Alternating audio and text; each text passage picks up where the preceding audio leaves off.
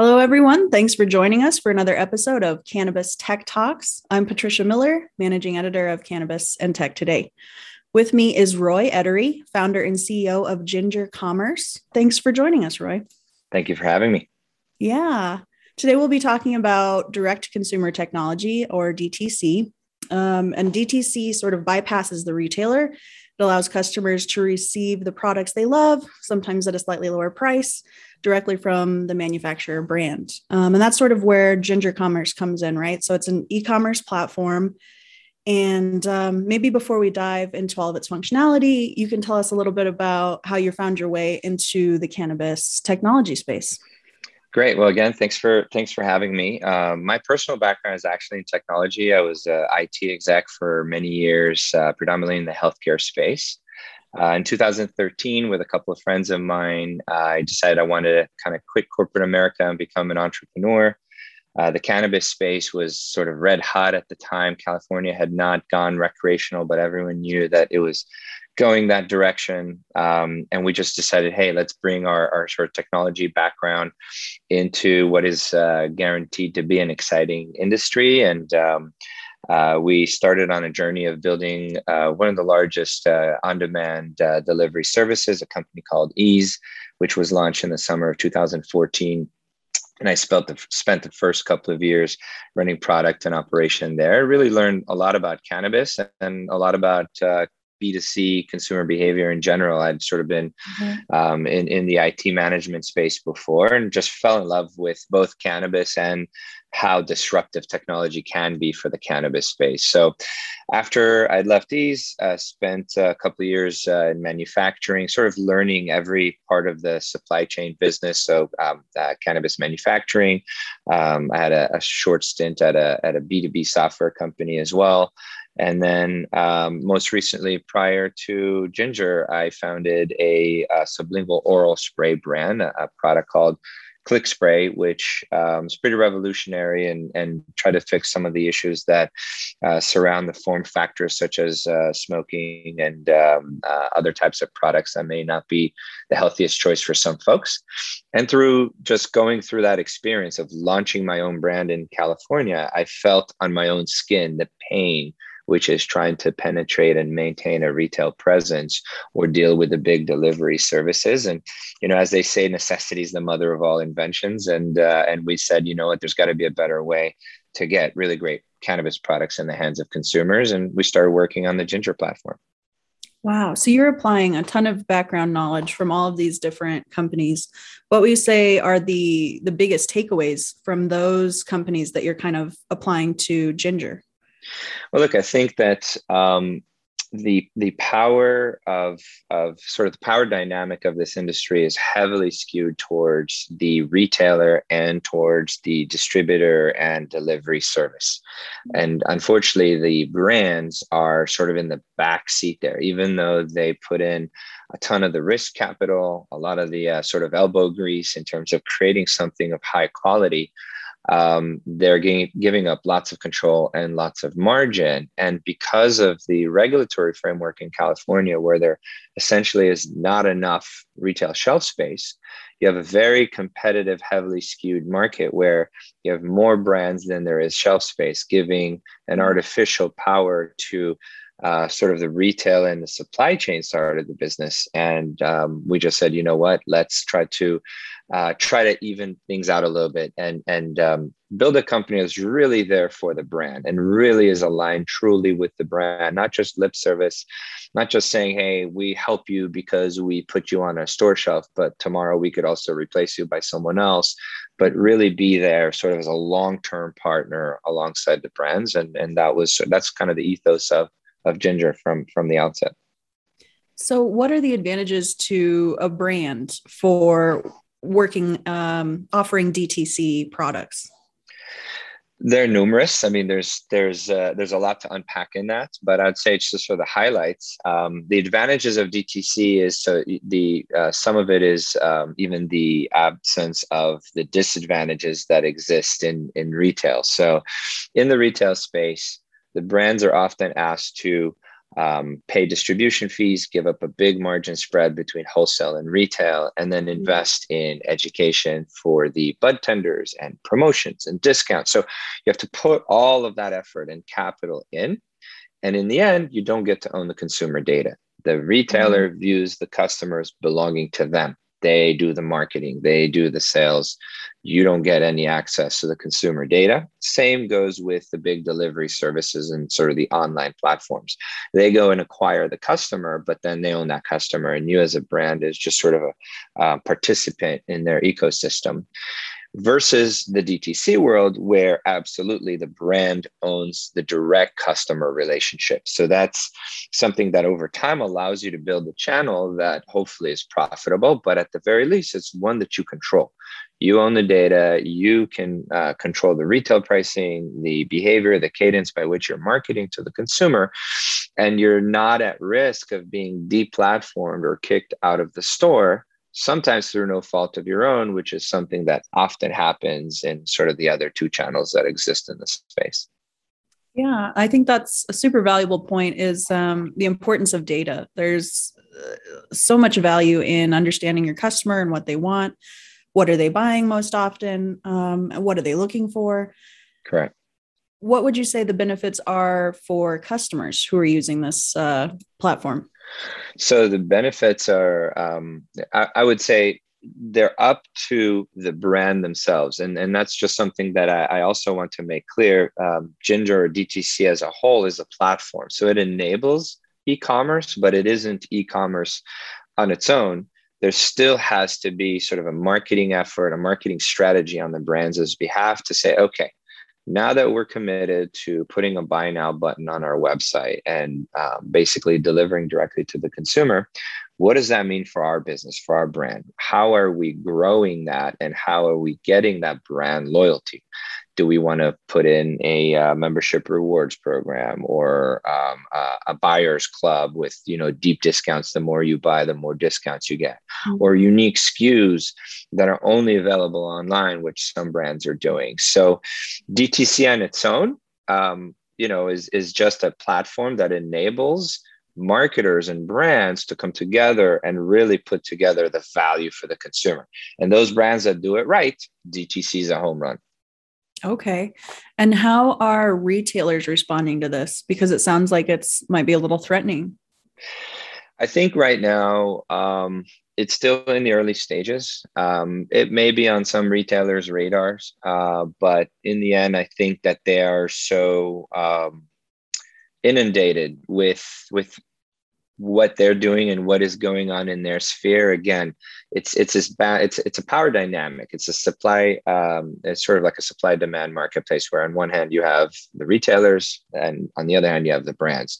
So long as there's more brands than there are retailers or retail space then by definition the retailers have the power. So if there's a few brands out there trying to experiment with some other channel it's not on the radar yet because they're not seeing revenues drop or their power shift. But that day is coming. And, and I believe that that day will be here when a big portion of brands have about a 5 to 10% revenue mix coming from DTC. When that day comes, that's the day when the sales rep of a brand interfacing with the buyer of a dispensary may not be as flexible as that buyer um, uh, is used to, right? When if that buyer says, "Hey, I need this discount and you're going to give it to me or I kick you out. And if that sales rep's like, hey, buddy, sorry, take it or leave it. I'm no longer discounting my product. And in fact, I'm not that scared if you kick me out anymore. I think that that's when retailers would really take notice. But maybe when that day comes, it, it would sort of be um, a little too late, I would say. Um, certainly the, the cat would be out of the bag. Um, so are they, uh, I would say they're right now sort of a mixture of just ignoring this and maybe slightly unhappy. Um, but you know that that's obviously what we're trying to change here with Ginger. Yeah, isn't that the way with disruptive tech, right? Yeah, um, absolutely. So there are some other entities kind of doing DTC. What would you say is unique about the way Ginger Commerce is approaching this? Yeah, absolutely. So um, I think that the, the most unique thing about Ginger is that we are built from the ground up to be a DTC company. Um, so uh, there's several other players in the market in California. They all uh, got started as a on-demand platform, so just a typical delivery service that has a website with a marketplace with many brands sort of being being sold on that platform, and um, then just sort of saw this trend and this opportunity in DTC and said, Hey, I'm already sitting on your inventory. I'm already selling you on my marketplace website. Let me kind of give you a white labeled version of my website. And if you can generate additional demand, I will service that demand and with maybe slightly better unit economics. Um, where we are different is we are ignoring that side of the business. We are not an on demand delivery service and we do not have our own marketplace. And the reason why um, I point that out and why we think it's critical is as a brand, if you are working, if your DTC is with a company that also operates a marketplace website, you're essentially working with your partner is also your competitor. They're your mm-hmm. competitor in the digital realm because you're both competing and spending ad dollars to try to capture a customer. Mm-hmm. and and keep that customer and service that customer if you are if your dtc provider also operates that marketplace they have an unfair advantage because they see your data they see where you're advertising they see where your data sources are coming from where your mm-hmm. pockets of users are coming from and where you're putting your ad dollars and typically the the big the big platform players would have a larger um, ad budget than any individual brand. You know, maybe on aggregate that's not true, but individually, yes. So they can outspend you. They can see what you're doing, outspend you, and grab those customers, either the the actual customers away from you, or at the very least, go and sort of saturate the pool of um, uh, customers that you're trying to advertise to and bring them to the marketplace. So we saw that as a huge red flag, a huge uh, conflict of interest, and mm-hmm. decided at Ginger to never um, never operate a, um, a, a, sort of marketplace website. Um, if folks want to operate them, that's on them. But my humble advice to certainly the brands that I, I work with and our customers is um, let you know sell your product to those businesses but not in a dtc fashion because that's kind of the point you're essentially hiring them you're you're giving them your product in wholesale so mm-hmm. they're keeping the margin spread between wholesale and retail, but that's legitimately theirs because they're advertising and they're capturing that customer and retaining that customer. So I say to brands, have your product in every store you can, work with any delivery service you can, and just collect your wholesale fee. But when it comes to your DTC, that's your customer. And the last thing you want is the marketplace guys or the retailers to see that customer. You want to keep that customer you know secretly tucked away in your crm database and and not let anyone have any access to that data.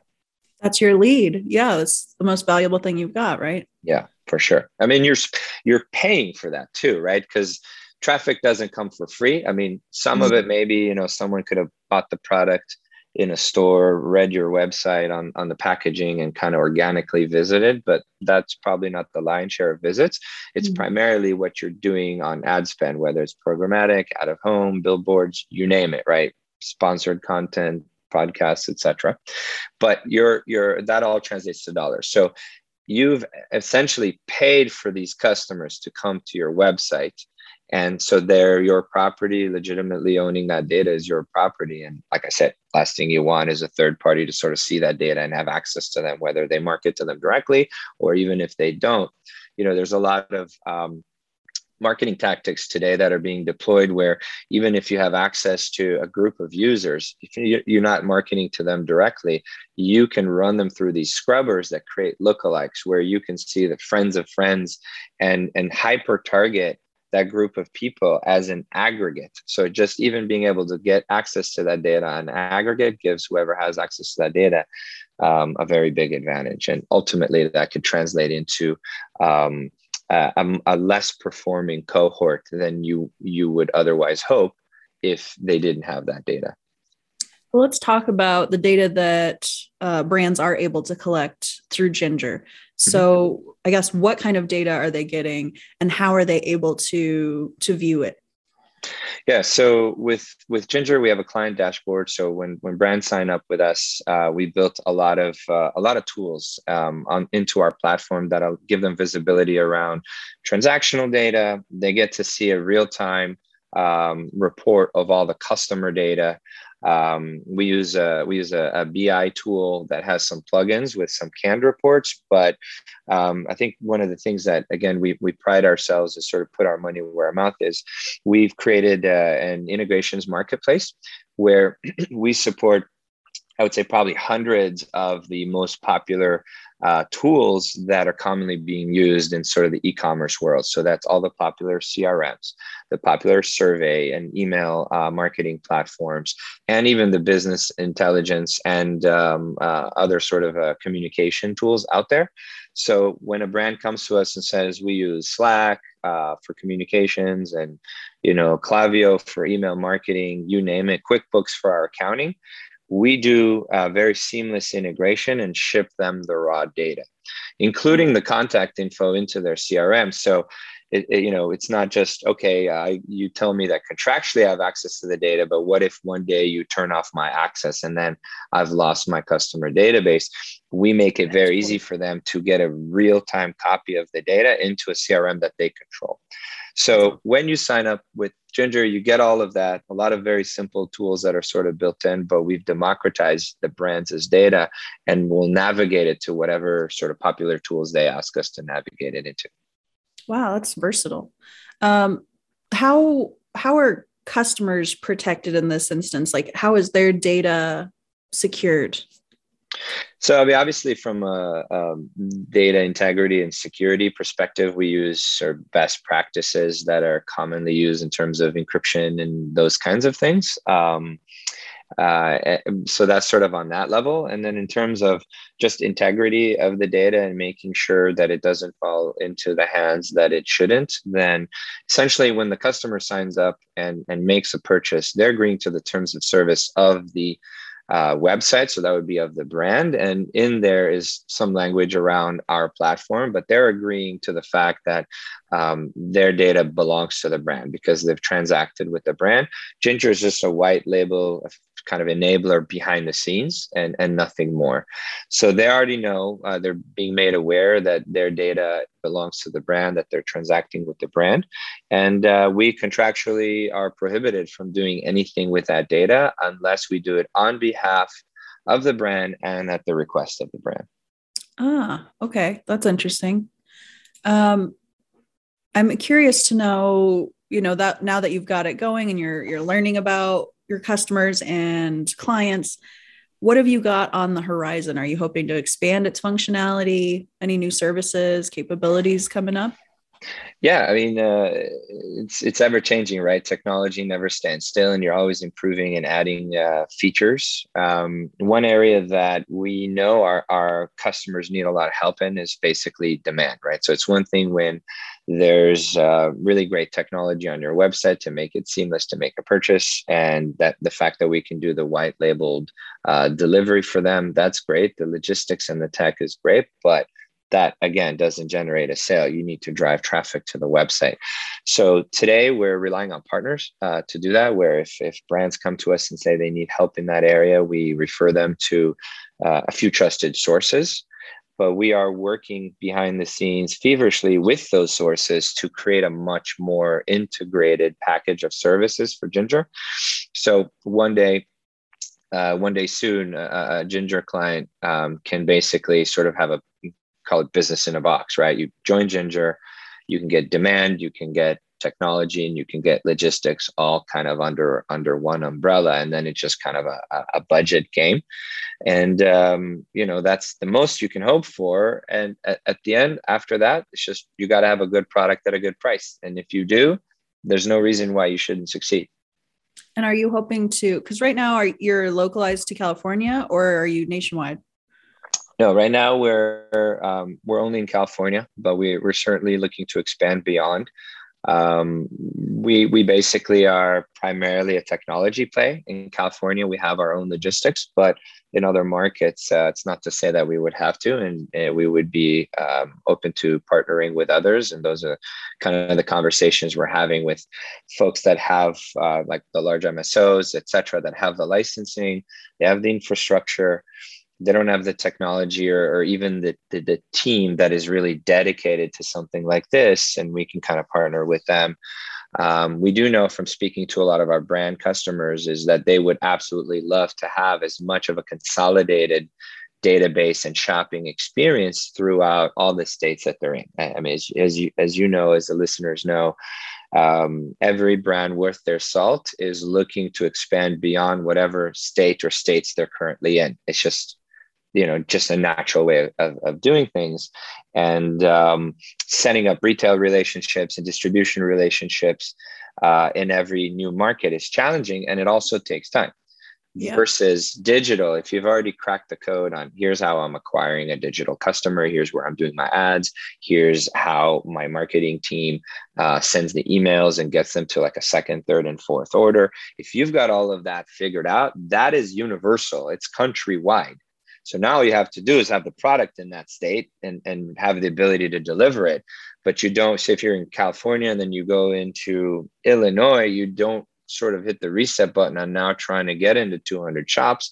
You're already there. Just deploy your marketing strategy, just sort of increase your ad budget and increase the territory where you're serving ads. And you should see uh, somewhat similar results. And I think that that's sort of the most exciting thing about e-commerce is is that it's an untapped um, bucket of users and it is a much faster way to proliferate and be able to cover um, a large territory without the time and effort that it takes to get into retail not to say that's the only thing that they would do but if you started imagine a brand that's in 400 stores in California and simultaneously is also crushing it on DTC. And then they went into Illinois, whatever state, and then they went in head to head. Day one, they're deploying their digital marketing strategy and they're deploying an army of sales reps to get them into shops. You know, like wh- which one is going to succeed faster? I would imagine that technology is is much more scalable and, and, and you can do it for less money and less time. That's a killer point and super exciting. I'll be I'll be interested to see how how you're able to roll that out on a larger scale uh, for for people like myself who are interested to kind of see that rollout where can we follow what ginger's doing and, and keep up with the story? Uh, we're, we're very active on linkedin. Um, obviously our website will, will get updated as there's more uh, as there's more to share and there'll be some press releases coming in the next couple of months as well. So yeah we we are though we are a b2b brand you know we're sort of an industry kind of internal brand consumers don't know or hear of us, we completely white label the solution. So our brand is not a consumer brand, um, but if you're in the industry, we're very active and, and visible, um, and we want to sort of get the word out. And quite frankly, not just about ginger, but as as for the category as well, it's very healthy yeah.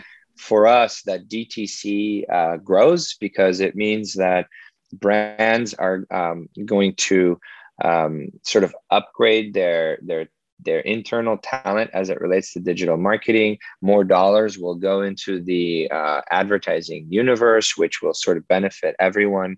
So we're here not only to grow our own brand portfolio, but just help sort of shepherd this new channel that truly we believe is is the one channel that puts the power back into the hands of the brand which is where it belongs anyways I love it. Super cool insights, Roy. I really appreciate you uh, sharing that with us and kind of diving into the world of DTC because I think we're going to see more of that as the the cannabis industry kind of expands. For our listeners out there, definitely check us out um, on Can- Cannabis Tech Talks on Apple, Spotify, or wherever you listen to your podcasts. Um, and also, the fall issue of Cannabis and Tech Today is out now. So find your local Barnes and Noble and go pick up a copy if you can. Uh, until next time, I think we've got some killer insights today. So this is Patricia Miller and Roy Edery signing off. Today's episode of Cannabis Tech Talks is brought to you by Hardy Diagnostics. Hardy Diagnostics is an American company that manufactures and sells bacteriological culture media, reagents, automated microscope slide staining machines, and rapid identification kits for microbiological testing in clinical, research, and industrial laboratories. Hardy Diagnostics is proud to be partnering with cannabis testing and cannabis science laboratories to ensure that cannabis products are safe for consumers. Hardy offers a wide range of pathogen detection and environmental monitoring products. At Hardy Diagnostics, you will find a complete selection of laboratory and microbiology supplies for the clinical, industrial, and molecular biology labs. See their amazing line of products. Go to hardydiagnostics.com.